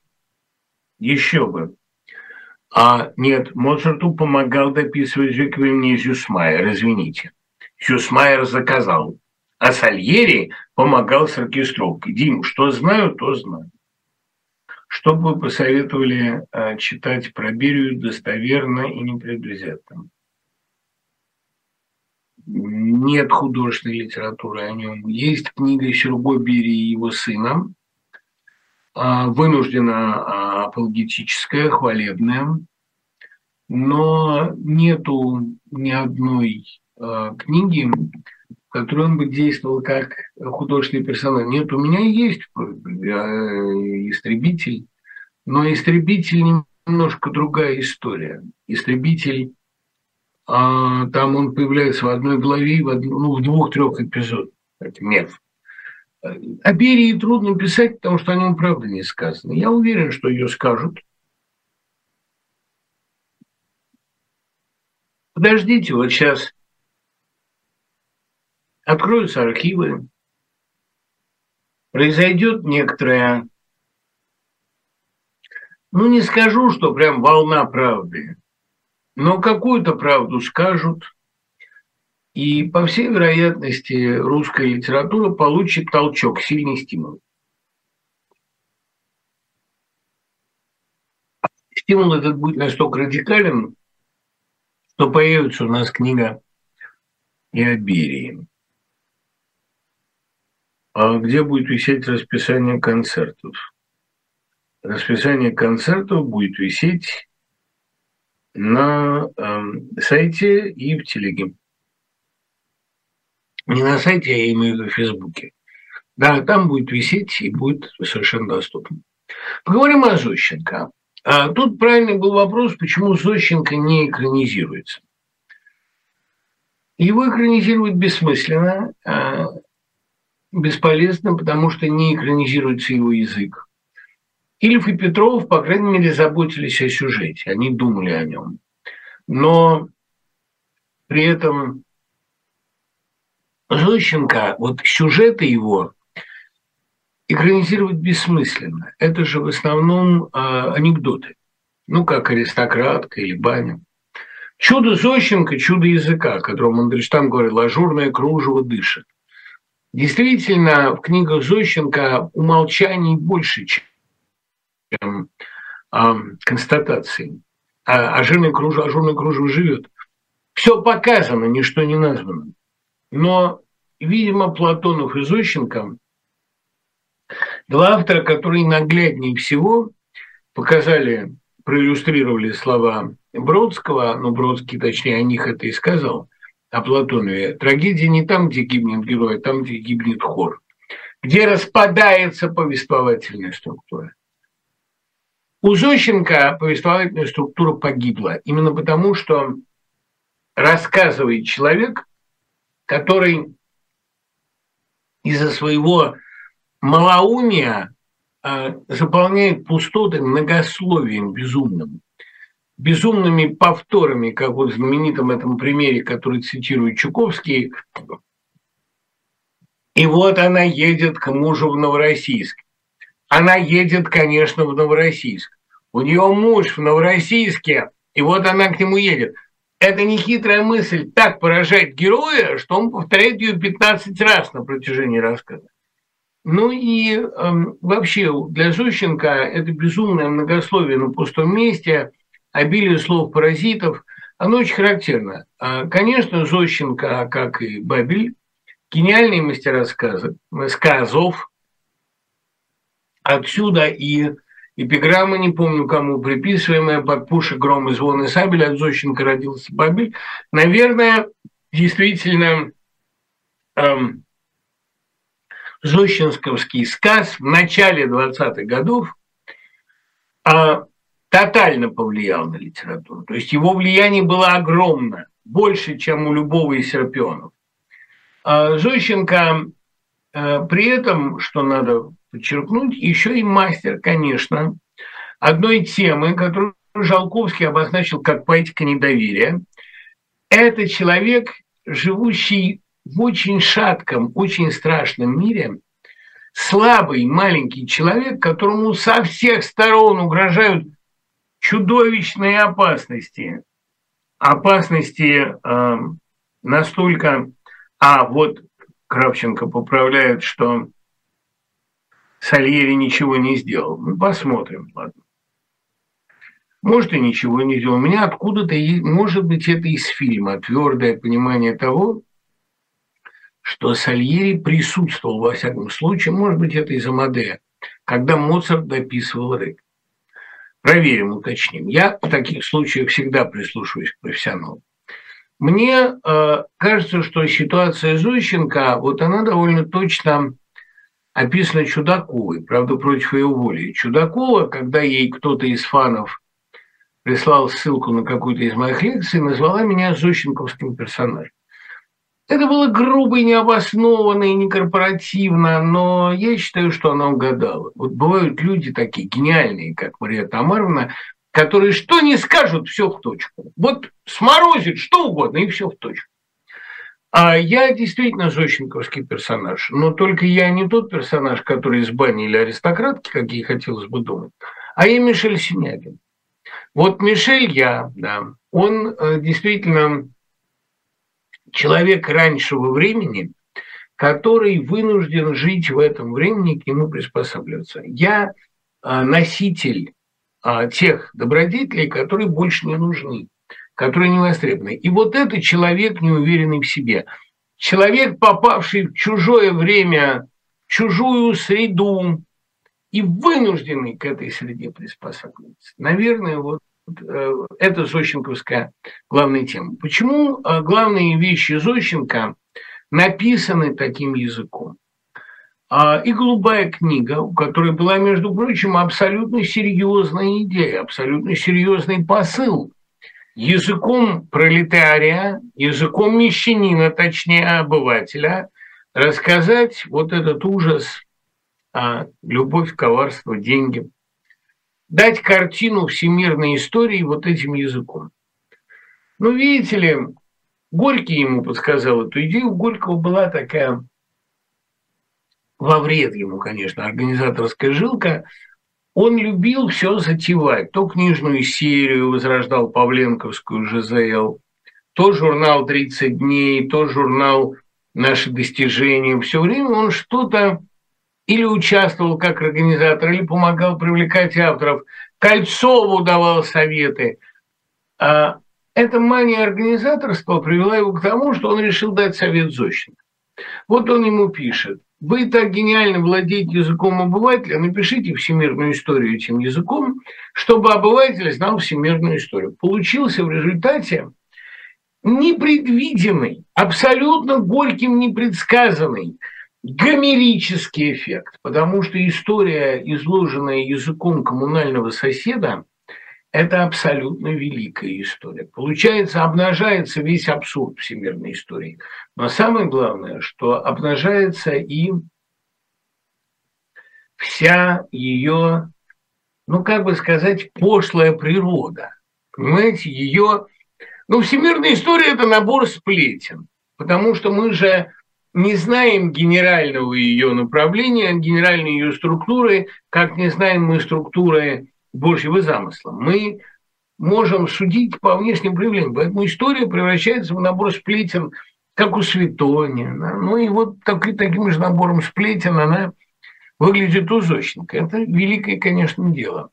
Иной вопрос, что вот эта манера сводить к обывательскому сказу любую тему, она очень сильно повредила, на мой взгляд, его фундаментальным и главным произведением, а именно «Возвращенной молодости перед восходом солнца». Вот тут совершенно справедливо задается вопрос, почему перед восходом солнца вызвало такое негодование в, во власти. По трем причинам.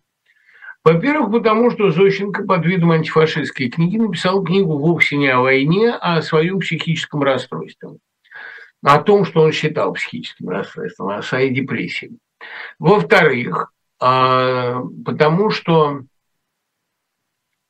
книга Зощенко слишком хороша, чтобы понравиться Сталину. Она действительно в каком-то смысле, но она, особенно рассказы там, которые, конечно, лучше, что Зощенко написал вообще в своей жизни – они очень выбиваются на фоне тогдашней советской литературы. К Зощенку привыкли относиться как к хохмачу, а здесь это серьезная, глубочайшая психологическая проза, и как бы ему не простили этой амбиции, но не простили уровень. И третье, самое страшное. У советской власти плохо было с головным мозгом, но безупречной спинной.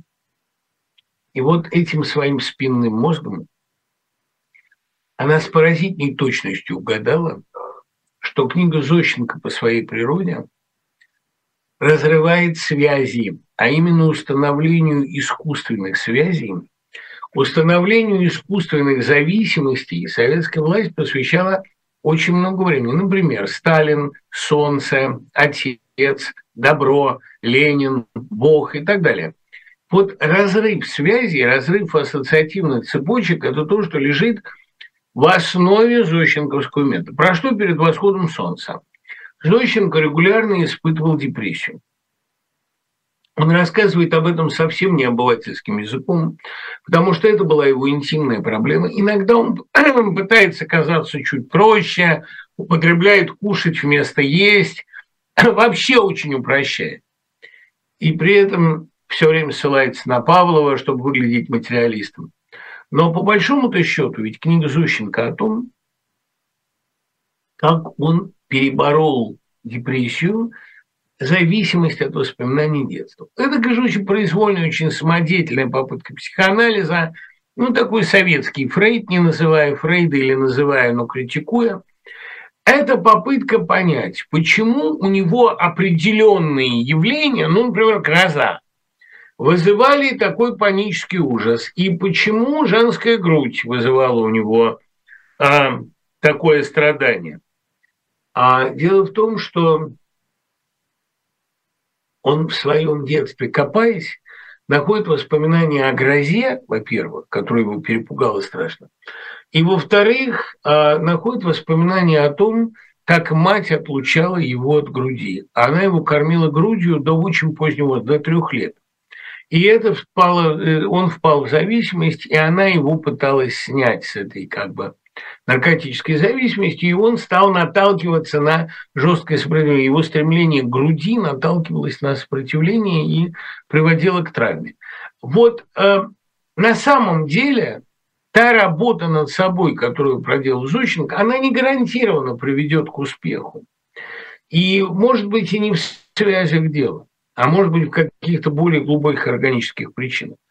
Но вообще-то таким психоанализом к самому себе можно прийти вполне. Можно обратиться к своему прошлому и попытаться нащупать ложные связи. Ведь вся советская пропаганда стояла на установлении ложных ассоциаций и табу.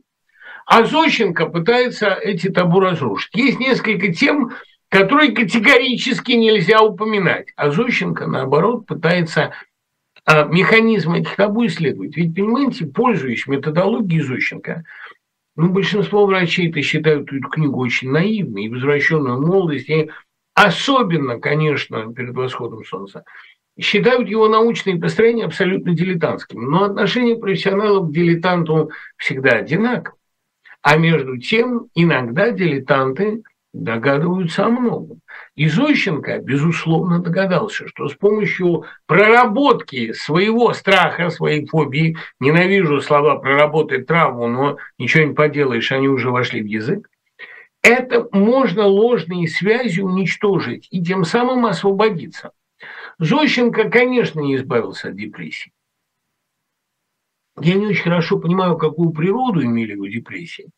Но если называть вещи своими именами, я думаю, дело было в страхе. Он был бесстрашным человеком на фронте, но это тоже довольно обычное явление, когда человек на фронте бесстрашен, а перед начальством трясется. Помните, вспоминает герой Папанова в белорусском вокзале.